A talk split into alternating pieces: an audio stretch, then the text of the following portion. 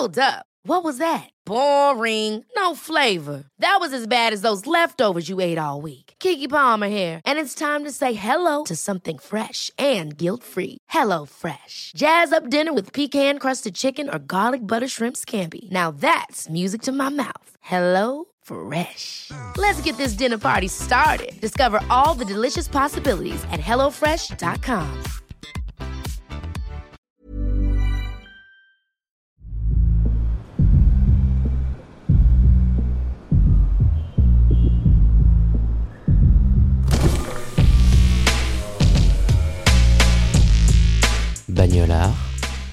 Le podcast de la car culture.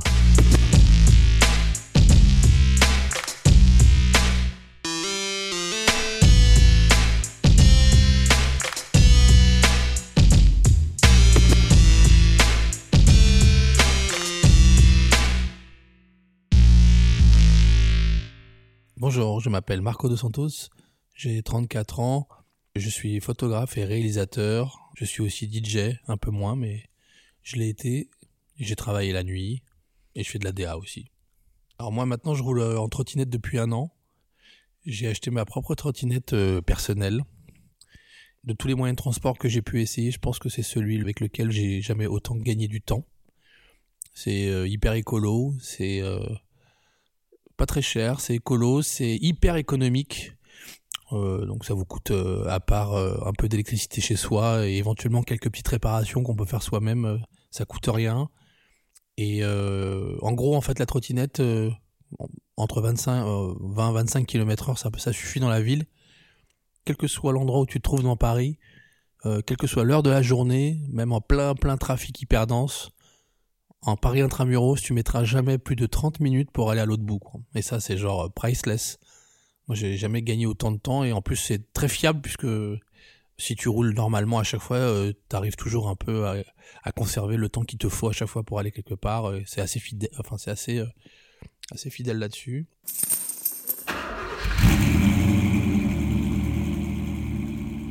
Moi, j'ai roulé en voiture. euh, je roulais déjà un peu jeune. genre un peu discrètement avec mes parents en vacances. je devais avoir 14-15 ans. Puis après, petit à petit, quand tu sais que t'es à peut-être à un an de passer ton permis ou pas, commence à piquer la voiture de ta mère le soir. C'est ce que je faisais euh, avec des copains. euh, je... Ma mère, elle garait sa voiture dans un parking plus bas dans la rue et, et la nuit, on y allait un peu... euh, on sortait de chez soi avec des potes et, et je prenais la voiture et on allait faire des espèces de rides juste nous tout seuls, sans, sans personne on aimait bien aller dans les banlieues un peu cossues, pavillonnaires, parce que c'est très calme et toutes les routes sont bien asphaltées et il y a plein de courbes et tout, donc euh, on roulait dessus comme des dingues, euh, genre rétrogradage en première, enfin des trucs euh, complètement absurdes.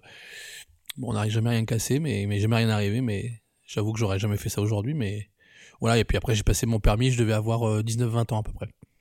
Eh bien, ce permis que j'ai eu à 19-20 ans, je l'ai perdu, on va dire, à peu près une petite une dizaine d'années plus tard. Euh, en plus, c'est dommage parce que j'avais, s'il y a un examen que j'ai réussi dans ma vie, c'est bien le permis de conduire et j'ai eu euh, mon code euh, zéro faute, euh, ma conduite, je l'ai passé une matinée et j'ai eu le permis quelques heures après. J'avais un peu d'expérience et puis bon, je trouvais ça très très cool de conduire. Et je l'ai perdu parce que j'ai fait des infractions qui se sont accumulées, qui m'ont fait perdre des points. Et tu t'en rends pas compte à chaque fois que tu reçois un PV ou que tu reçois une amende ou que tu as une infraction. Euh, la plupart du temps, il y a écrit quelque part que tu perds des points, et puis tu fais pas trop gaffe, et puis tu t'en fous un peu. Enfin, moi, en tout cas, je m'en foutais. Et puis un jour, tu reçois une lettre chez toi euh, qui te demande de rendre le permis et d'aller à la préfecture avec. Donc c'est ce que j'ai fait, je l'ai rendu. Et j'avais la possibilité, six mois plus tard, de le repasser via juste en passant un test de code et une visite médicale pour avoir euh, 6 points au lieu de 12. Et en fait, je l'ai jamais fait. J'étais en scooter et maintenant, je pense que si je devais repasser mon permis, je le paierais plein pot. À moins que ton dossier est gardé 10 ans plus tard, mais j'y crois pas trop, quoi. Ah Non, non, moi j'adorais conduire et j'ai- j'aimerais toujours ça. C'est, moi, je pense que voilà, on est des gamins qui ont joué aux jeux vidéo euh, à notre euh, période de jeune adulte et, euh, et je pense que la voiture c'est un peu une espèce de truc assez évident d'essayer ça et de faire ça en vrai. Et je pense que quand t'essayes euh, et que tu pilotes un espèce euh, pilote, enfin tu conduis déjà, c'est bien une sorte de, de machine euh, assez puissante finalement. Tu vois, c'est un gros truc qui roule, qui va vite, euh, hyper dangereux pour les autres et même pour soi. Et tu, tu conduis ça du bout des doigts, du bout des pieds. euh. La voiture est quasiment un prolongement de l'homme, on va dire, euh, dans sa façon de se déplacer. euh. En tout cas, dans la culture, c'est quelque chose qui fait partie entièrement de la vie de l'homme. Mais il y a des gens qui aiment pas conduire, mais je pense que c'est plutôt rare. Mais quand tu as essayé, tu trouves ça super finalement. Donc après, tu continues ou pas. Il y a des gens qui ont pas confiance, il y a des gens qui ont peur. Moi perso, j'ai jamais possédé de voiture, donc euh, j'utilisais celle de mes parents. Quand j'étais petit, ils s'étaient offert une Audi 100. Mes parents aimaient bien Audi. Euh, C'était pas hyper cher à l'époque en plus, mais la Audi 100 c'était des, c'est des classiques de base. C'était un peu plus cher qu'une voiture française classique euh, au même niveau, mais mais voilà, ils ont eu une Audi 100, qui est- c'est une très belle voiture, toute, fine, vraiment la voiture de Monsieur Tout le Monde. Et après ils ont eu une Audi 80 GL avec lequel j'ai beaucoup roulé, avec lequel j'ai fait beaucoup de conneries. Puis après, ils se sont conformés un peu ambiance euh, Clio, euh, Fiesta, enfin des trucs un peu nuls. Et mon père maintenant, il est en SUV, donc euh, juste euh, le pire truc du monde, quoi, le SUV. Enfin après, c'est hyper confort et tout, mais après, ça, ils se ressemblent tous un peu. Mais c'est un modèle de voiture qui marche très bien. Enfin, à conduire, c'est forcément très agréable, mais après, le, le SUV, c'est un truc extrêmement fonctionnel. Ils arrivent à faire de beaux produits. Après, il faut taper dans les dans les modèles un peu haut de gamme, tu vois, pour avoir des SUV qui ont quand même la classe. Mais voilà, c'est vrai que c'est des voitures, euh, une sorte de vraiment de, de concept hybride euh, entre la voiture et et le, le comment appelle ça, le, le côté un peu Renault Espace, quoi. Enfin, le- je sais plus comment on appelle ce genre de véhicule, mais on est vraiment entre les deux et c'est un bon parti pris. Mais après, tout ce qui est hybride, il faut toujours un peu se méfier. Je suis pas du tout euh, choqué ou euh, je suis pas flippé euh, pour ce truc de conformisation de voiture qui fait que sans elle on peut pas faire ci faire ça. Je pense que la voiture à un moment ou un autre dans l'histoire de l'humanité elle devait être elle devait exister quoi, tu vois. Je pense que c'est la grande force de la voiture, c'est ce côté autonome et en même temps tu es dans un espèce de cocon dans lequel tu es plutôt protégé ou euh, tu vois, tu es euh, protégé aux accidents et surtout qu'aujourd'hui maintenant la technologie euh, sécuritaire est, est très très avancée et il y a un côté aussi je donne un exemple, tu peux rouler des heures avec une voiture. Si tu fais pas de conneries, tu passes presque comme un anonyme, quoi, parce qu'il y a ce truc où t'es un peu caché dedans finalement, tu vois, où tu mets ta musique, tu te mets dans ton cocon, tu te mets bien, et t'es autonome. Si tu empruntes les routes normalement et que tu fais pas de conneries, tu peux aller où tu veux. Et, euh, et ça, c'est un truc particulier effectivement pour l'homme. En tout cas, il a le contrôle euh, de cette liberté-là. Il a le contrôle de ça. Il n'est pas dépendant d'un pilote, il n'est pas dépendant d'un chauffeur, il n'est pas dépendant euh, de quoi que ce soit, à part peut-être du temps si c'est pas roulable ou euh, de différentes contraintes, mais c'est vraiment une liberté particulière, elle est vraiment à part, quoi. Elle est vraiment liée à la machine. C'est pour ça qu'il y a des gens qui font des crédits pour des voitures et, que ça leur coûte cher tous les mois, euh, ceux qui n'ont pas forcément beaucoup les moyens. Là maintenant j'en parle, j'ai l'impression que que les gens quand ils font des crédits pour les voitures, ça les dérange pas, euh, alors que si c'était un crédit pour autre chose, ça les ferait chier, quoi il y a quelque chose où le crédit pour la voiture est, euh, est tout à fait acceptable parce que la voiture c'est super et que ça vaut le coup d'avoir un crédit dessus, quoi.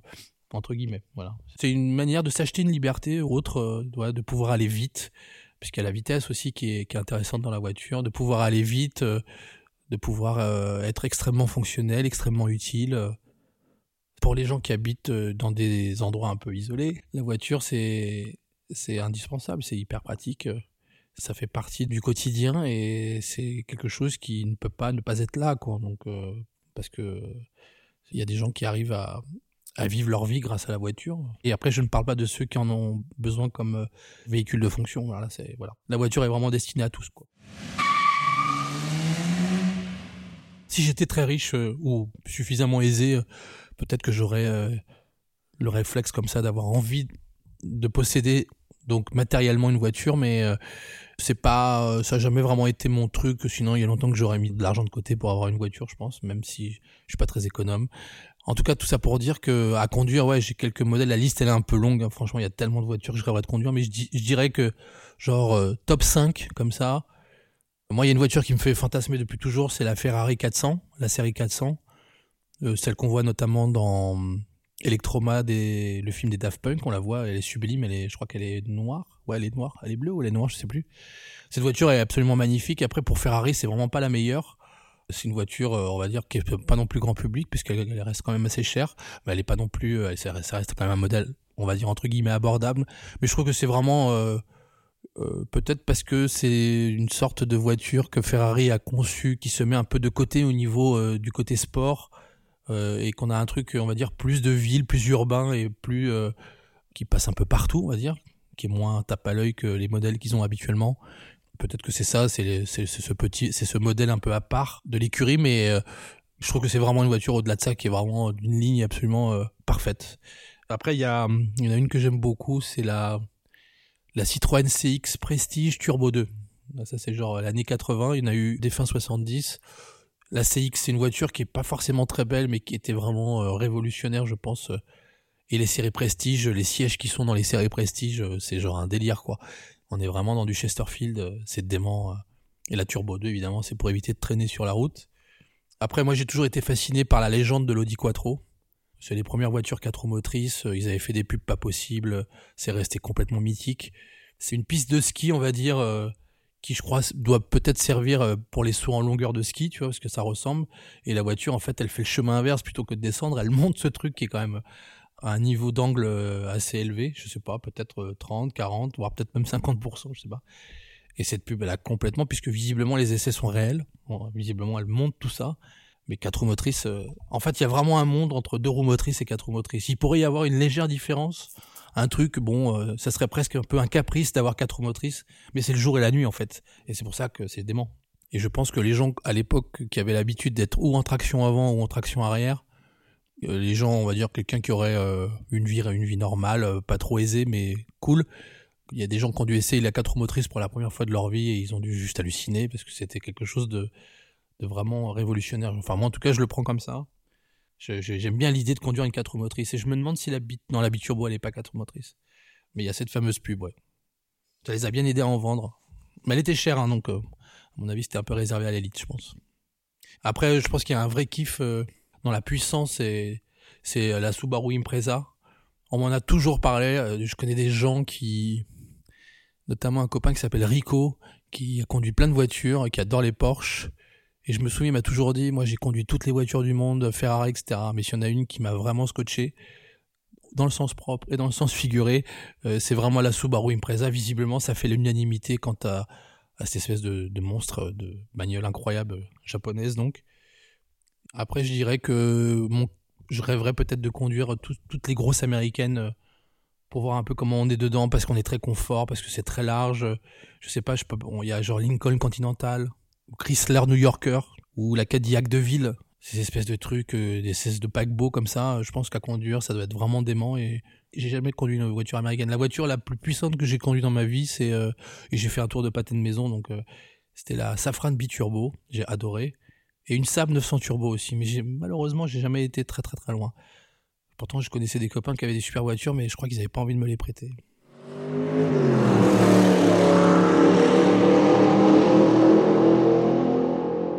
Dans la voiture, il y a une esthétique, euh, moi en tout cas, l'esthétique d'une voiture est, euh, allez, sans se mentir, 70% euh, du job, tu vois. Après tout le reste, bah, c'est un confort, c'est une puissance, c'est une technologie, tout ça, je trouve ça bien. les voitures vont déjà assez vite de base. De toute façon, on peut pas, voilà, on a des vitesses limitées. On remarque d'ailleurs aujourd'hui que les voitures électriques ou tout ce qui est véhicule électrique euh, qui déboule, tout est basé sur le démarrage, quoi. Il y a vraiment une puissance de démarrage que les mecs travaillent, tu vois, pour que tu puisses euh, gagner du temps. A encore pas grand chose, mais gagner du temps euh, dans les moments courts, en fait, on va dire. D'ailleurs, c'est un bon leurre parce que les gens ont l'impression d'avoir un truc puissant parce que ça démarre très fort, puis après ça s'arrête. Mais bon, on a une vitesse limitée. Mais l'esthétique, ça y est pour beaucoup on va dire qu'aujourd'hui, euh, l'esthétique coûte un peu plus cher. Euh, je pense que les voitures, euh, les plus belles voitures, sont plus réservées à, l'élite. Moi, je pense qu'il y a 20, 30 ans, même 40, 50 ans, les voitures étaient essentiellement en métal. Une carrosserie en métal, ça a quand même plus de la gueule. Enfin, moi perso, et puis ça se voit. Parce que justement, c'est pas totalement parfait et c'est ça qui est intéressant. C'est vrai que maintenant, pour une voiture de base, euh, une voiture de masse, euh, les matériaux d'aujourd'hui, comme ils sont des composites, des, matériaux euh, fibres de carbone, du plastique, mais tout ça pour rendre la voiture plus souple, et c'est aussi une question de sécurité. Et tout ça se voit dans toutes les voitures en fait. Si tu veux du métal dans une voiture aujourd'hui, il faut, faut y mettre le prix, puisque l'idée c'est que le métal ne soit plus un matériel de masse et qu'elle soit destinée à l'élite, parce qu'il y a peu de voitures et que Les gens payent pour ça. Après, je suis beaucoup plus attaché à l'esthétique d'avant, hein. incontestablement. Euh, voilà, euh, je pense qu'à l'époque, on était capable de faire des voitures pas trop chères, un peu accessibles et très jolies, quoi. Je pense qu'aujourd'hui, c'est différent. Il y a des jolies choses, mais mais t'as l'impression que ça tourne un peu en rond, que les mecs essayent de trouver déjà un nom à leur voiture maintenant avec des noms pas possibles, Qashqai, des trucs euh, complètement impossibles à écrire. Moi, j'aime bien les numéros dans les voitures en général. J'aime bien qu'elles aient un numéro, en fait, je préfère. Après, il y a des jolis noms. Hein. Euh, dirons que ça peut se destiner à, Ferrari, tout ça, c'est plutôt sympa, mais je préfère les numéros. Mais tout ça pour dire que, que l'esthétique, c'est important. En tout cas, de mon côté, c'est important. Et je pense que quand tu achètes des voitures, quand tu t'acquiers des voitures, il n'y a pas effectivement que l'esthétique qui compte. Moi, ce que j'aime bien dans une voiture, c'est surtout euh, la regarder et si jamais je peux la conduire un peu, pourquoi pas. Après, quand tu achètes des voitures, tu vas chercher. Euh, si tu t'achètes une voiture, euh, tu vas prendre en compte tout, quoi, la puissance, etc. Ce que ça peut t'appeler. Moi, je voilà, moi j'y vois surtout un bel objet plus qu'autre chose, quoi. La pub voiture, euh, c'est généralement les pubs qui sont les plus avancées, qui sont les plus chères. Tout, tout, tout est esthétique. Par exemple, si on revient dans les années plutôt 80, dans les années 80, on a eu vraiment un, un boom énorme sur la publicité sur la voiture où euh, les mecs euh, rivalisaient tous euh, de créativité de, à, celui qui va le mieux représenter la voiture. Donc c'est un vrai vrai exercice artistique finalement de mettre la voiture au mieux dans une image, de lui donner de l'humour ou juste du contemplatif ou, des trucs un peu rocambolesques? Parce qu'on a vraiment eu de tout, des participations de plein de stars? J'en avais posté une il y a pas il y a quelques temps une avec Christophe Lambert qui sort du Concorde et qui saute sur sa voiture. je crois que c'est une Renault, je sais plus quoi. Et puis surtout, c'est les pubs quasiment qui coûtent le plus cher avec le luxe. Donc on y met vraiment euh, le paquet, on, met les meilleures équipes de tournage et de production sur ça. Donc c'est un prestige, c'est un espèce de truc qui fait rêver. Et il y a des pubs de voitures même aujourd'hui qui sont incroyables. Hein. C'est vraiment, euh, je pense que c'est peut-être les pubs que je préfère parce que c'est vraiment celles où tu sens que pour te montrer 15, 20, 30 ou peut-être 45 secondes, le travail derrière il est énorme. il est énorme, ça met du temps à se préparer. Il y a beaucoup d'argent. C'est une pub de voiture, c'est en tout cas pour les grandes marques, c'est des millions d'euros, quoi. Donc euh, voilà, pour une pub, hein, euh, c'est pas un film. Hein. Et puis on n'arrêtera jamais d'acheter des voitures.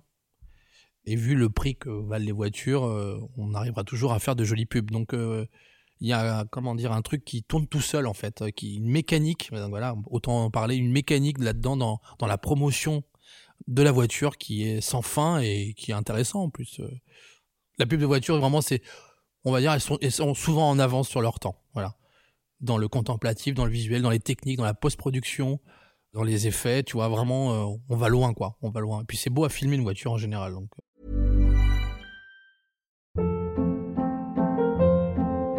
Hold up. What was that? Boring. No flavor. That was as bad as those leftovers you ate all week. Kiki Palmer here, and it's time to say hello to something fresh and guilt-free. Hello Fresh. Jazz up dinner with pecan-crusted chicken or garlic butter shrimp scampi. Now that's music to my mouth. Hello Fresh. Let's get this dinner party started. Discover all the delicious possibilities at hellofresh.com.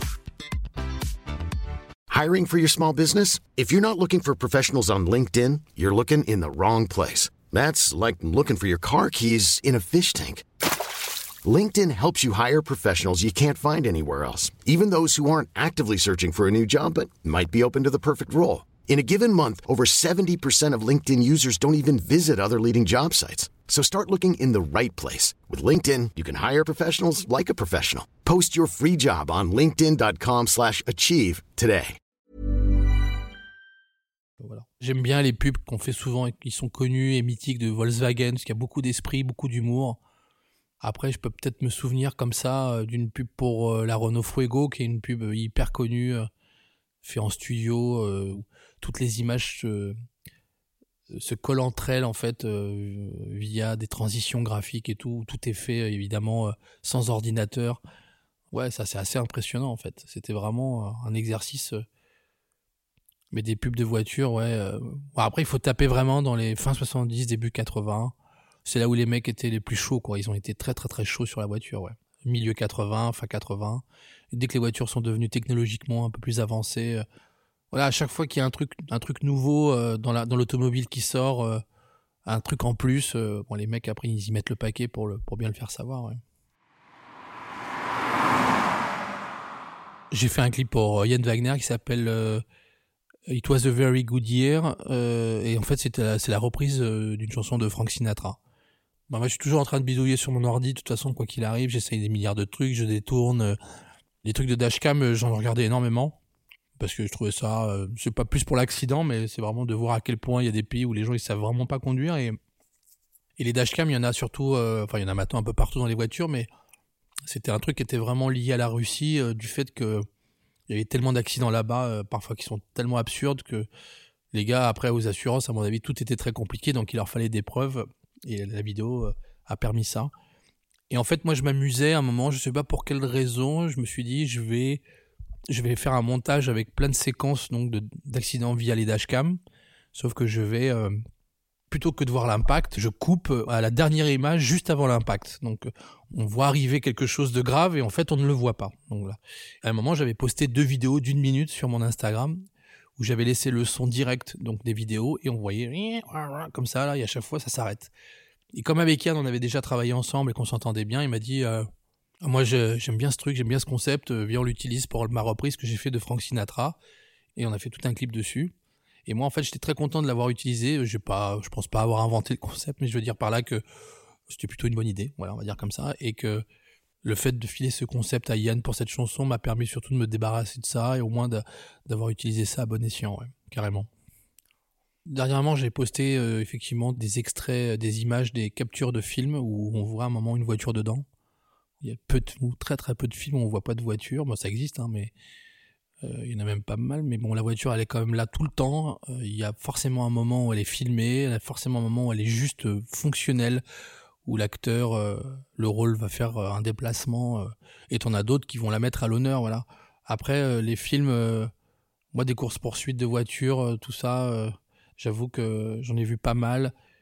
Je sais que quand j'étais petit, il y a un film qui m'a pas mal marqué, qui est un film d'Henri Verneuil qui s'appelle euh, Le Casse, avec Jean-Paul Belmondo et Omar Sharif. voilà, c'est un film qui se passe en Grèce, sur un vol d'émeraude euh, et un flic euh, un peu. un sale flic qui veut donc récupérer ses émeraudes et faire son petit business contre Belmondo. Et il y a une course-poursuite dedans qui se passe en plein cœur d'Athènes, qui force le respect, je pense, pour l'époque, qui est très longue. Omar Sharif, il a une, il doit avoir une espèce de Buick ou un truc comme ça, une voiture un peu américaine, toute noire, qui est bien pourrie. Et Belmondo, je crois qu'il a une Fiat, mais vraiment, c'est ces voitures-là que tout le monde pouvait s'acheter. Et ils en font des espèces de bolides. Bon, j'imagine qu'elles étaient méga débridées, tu vois. Puis à l'époque, c'est vrai que c'était plus simple de faire des courses poursuites en voiture dans les villes. Euh, Paris, c'est toujours un peu compliqué, c'est normal, mais euh, je pense qu'il y avait, euh, c'était un peu plus à l'arrache à l'époque. on avait des autorisations, mais peut-être que c'était moins compliqué. Et je pense que Verneuil il s'est un peu inspiré, plus ou moins, mais de toute façon les mecs se refinent un peu la balle, mais de, de la course-poursuite de Biolite, parce qu'il y a des moments dans le casse où la caméra est filmée euh, un cockpit à l'intérieur, où t'entends vraiment le bruit de la voiture, parce que ce qui est dément dans Biolite, outre le fait que vraiment c'est filmé dans des conditions euh, hyper réelles finalement, c'est tous les sons qu'on entend dans Biolite. Quand le mec accélère et tout ça, on a vraiment l'impression d'être dedans, et je pense qu'à l'époque, quand les gens allaient au cinéma voir Biolite, ils avaient vraiment l'impression d'être passagers des deux voitures, quoi. Et ça, c'est c'est dément. Et le son y est pour beaucoup. Et dans euh, le casse, il y a des moments où il y a une vue cockpit comme ça, avec le son qui a l'air en direct aussi, et qui sont assez impressionnants. Qui sont pas, c'est pas une grosse vitesse, mais c'est euh, c'était assez novateur en fait, et parce que généralement, euh, enfin là, en fait, ce qui se passe, c'est que Belmondo, de toute façon, c'est quelqu'un qui qui était un pilote, il adorait conduire, donc il faisait quasiment toutes ses cascades, en collaboration avec euh, généralement Rémi Julienne. Et Omar Sharif, lui, en revanche, euh, je pense que c'est pas un vrai pilote. Et ce qui se passe dans cette course poursuite, c'est qu'on est vu cockpit avec Belmondo, parce que de toute façon, on sait qui sait conduire, donc on peut aussi le filmer dedans en train de conduire. En revanche, on voit pas la tête d'Omar Sharif, mais néanmoins, ils ont quand même pris le soin de d'avoir les mêmes les mêmes plans de vue avec les mêmes sensations. Après, je, des courses poursuites, il y en a plein. Moi, il y en a une que j'avais découvert qui est complètement dingue. Le film est complètement nul. C'est un homme et une femme 20 ans après. C'est la suite qu'a fait euh, le louche, mais il y a une course poursuite dedans où il y a 7-8 bagnoles. Genre, il y a une Saab, une 505, une BMW, une Citroën, je sais plus laquelle, et donc c'est euh, le Trintignant et tous ses potes qui font une course. Genre euh, on dirait, je sais pas, peut-être la forêt de Meudon, j'en sais rien, dans les alentours. Et cette course poursuite, elle est complètement dingue. Elle est vénère, elle est bien trash quoi. Elle est à, la fin de la séquence, les voitures font des espèces de bonds. Mais genre bon, cette séquence, je suis tombé un peu dessus par hasard et je l'ai trouvée impressionnante. Après, euh, oh, il y en a plein d'autres. Euh, évidemment, on peut pas oublier celle de French Connection qui reste quand même une des courses poursuites les plus admirables quoi. Vraiment, c'est cette course poursuite, elle est incroyable. Sinon après, bon, on la connaît tous, c'est celle de Ronin, de Ronin, pardon. Le film qui a été fait dans les années 90 avec euh, Robert De Niro, où ils ont fait une course-poursuite dans Paris, dans les tunnels et tout, qui est démente. Elle est hyper bien exécutée. Après, il y a, pour des films plus récents, il y a un, car chase qui est très très impressionnant, c'est celui de La nuit nous appartient de James Gray, où euh, Robert Duval, euh, le père de Mark Wahlberg et de Joachim Phoenix, qui, Mark Wahlberg est flic, mais Joachim Phoenix il bosse dans un club et le père se fait buter par euh, par les bandits là qui sont je crois de de Russie ou un truc comme ça. Et ça se passe sous la pluie, l'image elle est euh, elle est très contrastée, très sharp et assez froide. Et cette course poursuite elle est très marquante quoi parce qu'elle est vraiment euh, elle est filmée d'une certaine façon, c'est très intense en fait. Mais il y en a beaucoup en fait, c'est très difficile parce que de on va surtout souvenir de celles qui ont été plutôt légendaires et plutôt marquantes. Et puis il y a celle qui est extrêmement connue, euh, qui est entrecoupée, mais qui est vraiment drôle et assez loufoque. C'est celle des Blues Brothers, cette course-poursuite aussi entre un nombre... Euh, les mecs, ils ont ramené je sais pas combien de voitures de police. Euh, et on se retrouve des fois avec des des dizaines et des dizaines de bagnoles qui s'éclatent, qui, qui s'amoncellent rien que pour ça, au niveau production et au niveau moyen et au niveau ce que, euh, au niveau contemplation, c'est euh, pour le coup les Blues Brothers sont allés assez loin. Ça c'est pour les trucs assez mythiques, c'est surtout ça qui nous marque parce qu'en fait la voiture elle est tellement présente un peu partout que c'est difficile à un moment de se souvenir de toutes les scènes de voiture. Ça fait tellement partie de notre culture, mais il y a des films, ouais, il y a des films où il y a des, parfois tu tombes sur des films euh, pas très connus qui ont par exemple des bonnes scènes de, de manuel, ouais à croire que c'est plutôt des mecs qui ont l'habitude de filmer des scènes de voiture qui se sont mis après à faire euh, de l'acteur studio, quoi. En tant que réalisateur, je parle. Je me souviens que quand on allait en vacances euh, au Portugal avec mes parents, et mon père, il mettait souvent les mêmes euh, cassettes. Il y avait Bonnet il y avait Adriano Celentano, il avait un album qui mettait tout le temps. Et des trucs un peu disco, je me souviens. ou des trucs un peu soul aussi. Après, moi, je, mets la musique que j'aime, donc euh, voilà. Mais bon, en voiture, je trouve bien l'idée de mettre des trucs peut-être. Euh, euh, moi, je dirais plus des trucs un peu, un peu groovy, funky, tu vois, un peu funk et ou alors carrément un peu techno, quoi.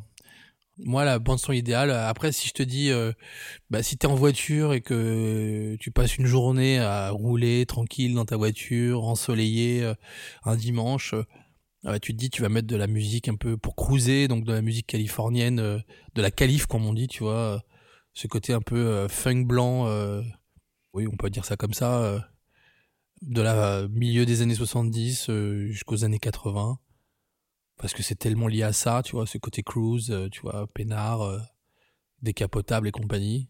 Après moi je, je, je, dirais que la meilleure bande son c'est celle qui dure le plus longtemps, donc faut pas qu'elle soit trop vénère quoi, peut-être. Mais c'est sûr que euh, la musique que tu mets dans ta voiture permet aux gens euh, qui sont dans la rue autour et qui t'entendent de savoir quelle musique t'aimes quoi. ça, ça c'est sûr quoi. Parce qu'à un moment les gens ils il y a vraiment un truc sur le voilà sur le, côté j'écoute de la musique fort et j'aime bien que les gens entendent. Bon ça j'ai jamais fait. J'aime bien fermer bien les fenêtres moi et m'écouter ma musique tranquille donc euh, voilà. Moi je me souviens plus jeune genre à la vingtaine, quand tu pars déjà en vacances avec tes potes et que chacun, que tu loues une voiture et que on va louer la voiture des vacances, tu vois, des trucs comme ça, quand tu es plutôt jeune. Quand les voitures sont pleines et que tout le monde est dedans, il y a toujours une ambiance un peu euh, marrante, tu vois, pour peu que les gens euh, soient un peu, euh, un peu ivres ou quoi que ce soit, tout d'un coup ça prend, enfin ivre côté passager, ça prend, tout de suite, il y a un espèce de truc où tout le monde est un peu serré dedans, donc ça fuse, ça gueule, ça peut être très très drôle ça effectivement, ouais. Ça, c'est, j'ai des souvenirs de ça, moi, de, tu vois, de, de voitures partagées euh, et euh, dans la une espèce de candeur, d'insouciance, de l'autonomie, de tout ça, euh, où là, voilà, tu peux enfin faire le con dans la voiture, alors que plus petit, avec tes parents qui conduisaient, fallait que tu restes sage. Donc peut-être que c'est ça. Le lâchage dans la voiture quand t'es jeune, je trouve ça assez marrant. Ouais.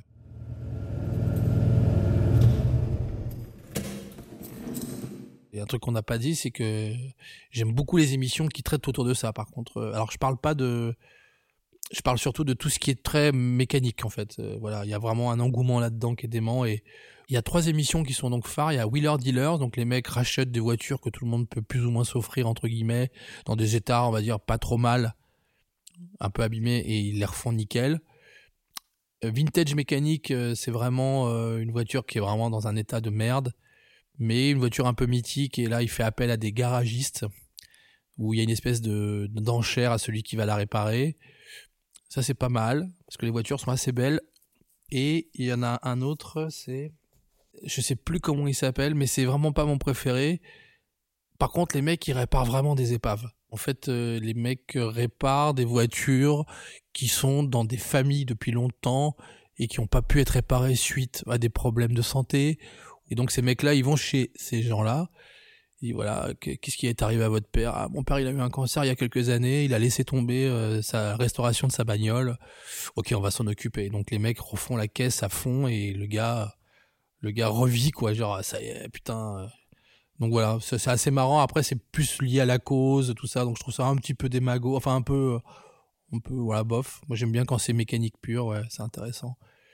Mais Wheeler Dealer c'est assez intéressant parce que on n'apprendra jamais de toute façon à, réparer une voiture comme ils enfin on peut voir comment ils font t'apprends plein de trucs mais ce qu'on voilà ce qu'on oublie quand même de de noter, c'est que les mecs sont ultra équipés. Ils habitent dans des garages avec des, des outils quand même qui coûtent la peau du cul. Donc, il y a quand même cette barrière-là qu'il faut que, faut avoir des moyens pour réparer une voiture.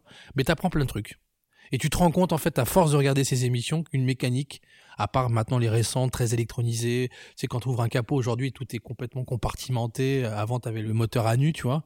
Mais t'apprends plein de trucs et tu te rends compte qu'une voiture, c'est pas si compliqué que ça, finalement, à fonctionner, quoi. Si on parle dans un point de vue très mécanique, sans trop d'électronique. Voilà. Parce qu'aujourd'hui, les voitures, c'est vrai qu'il y a toujours les mêmes mécaniques, mais tout est vraiment, euh, tout, est vraiment bien, bien camouflé, quoi. C'est bien dommage d'ailleurs, parce qu'on a, ça rend moins con de savoir bricoler, quoi. Donc, euh, c'est vrai que là, tout d'un coup, c'est ta voiture, elle est, elle est à moitié à toi finalement. Quand tu peux plus mettre les mains dessus, on, est, on peut partir dans cette idée-là qu'elle est à moitié à toi, quoi, et qu'elle appartient. Que le constructeur te fait bien comprendre de toute façon qu'il va falloir aller chez lui pour faire, euh, même peut-être, j'imagine une, une évaluation du niveau de l'huile, quoi, tu vois, je sais pas quoi, mais ouais.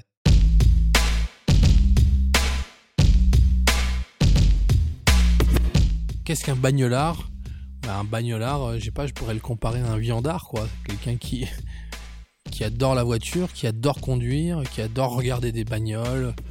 Et généralement, les gens qui aiment la voiture, ils aiment les vieilles voitures. Je pense que personne n'est insensible à l'esthétique euh, du passé, qui existe toujours, mais euh, sous différentes formes et différentes cibles.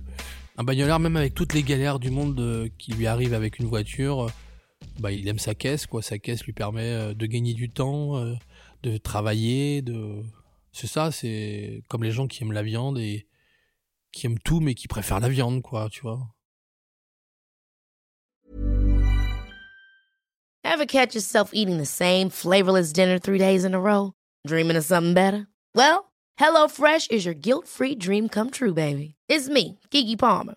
Let's wake up those taste buds with hot, juicy pecan-crusted chicken or garlic butter shrimp scampi. Mm. Hello Fresh. Stop dreaming of all the delicious possibilities and dig in at HelloFresh.com. Let's get this dinner party started.